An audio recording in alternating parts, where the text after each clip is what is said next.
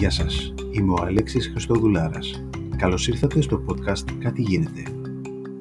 Ο Γάλλος αστροναύτης Τόμας Πεσκέ φωτογράφησε την Αθήνα από το διάστημα με αφορμή τα 200 χρόνια από την Ελληνική Επανάσταση του 1821.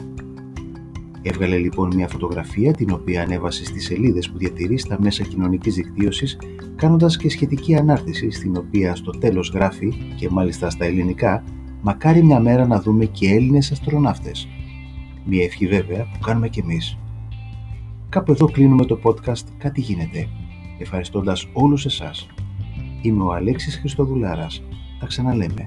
Γεια χαρά.